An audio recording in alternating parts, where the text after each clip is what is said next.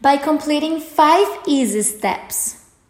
Watch our introductory video, complete the Performance Transformation Habits and Digital Savviness Quotient online training, keep your skills sharp and attend a one hour workshop led by Empower and Smart Automation leads. Use your enhanced knowledge and skills to continually collaborate and contribute in your respective team. And finally, get Catalyst certified.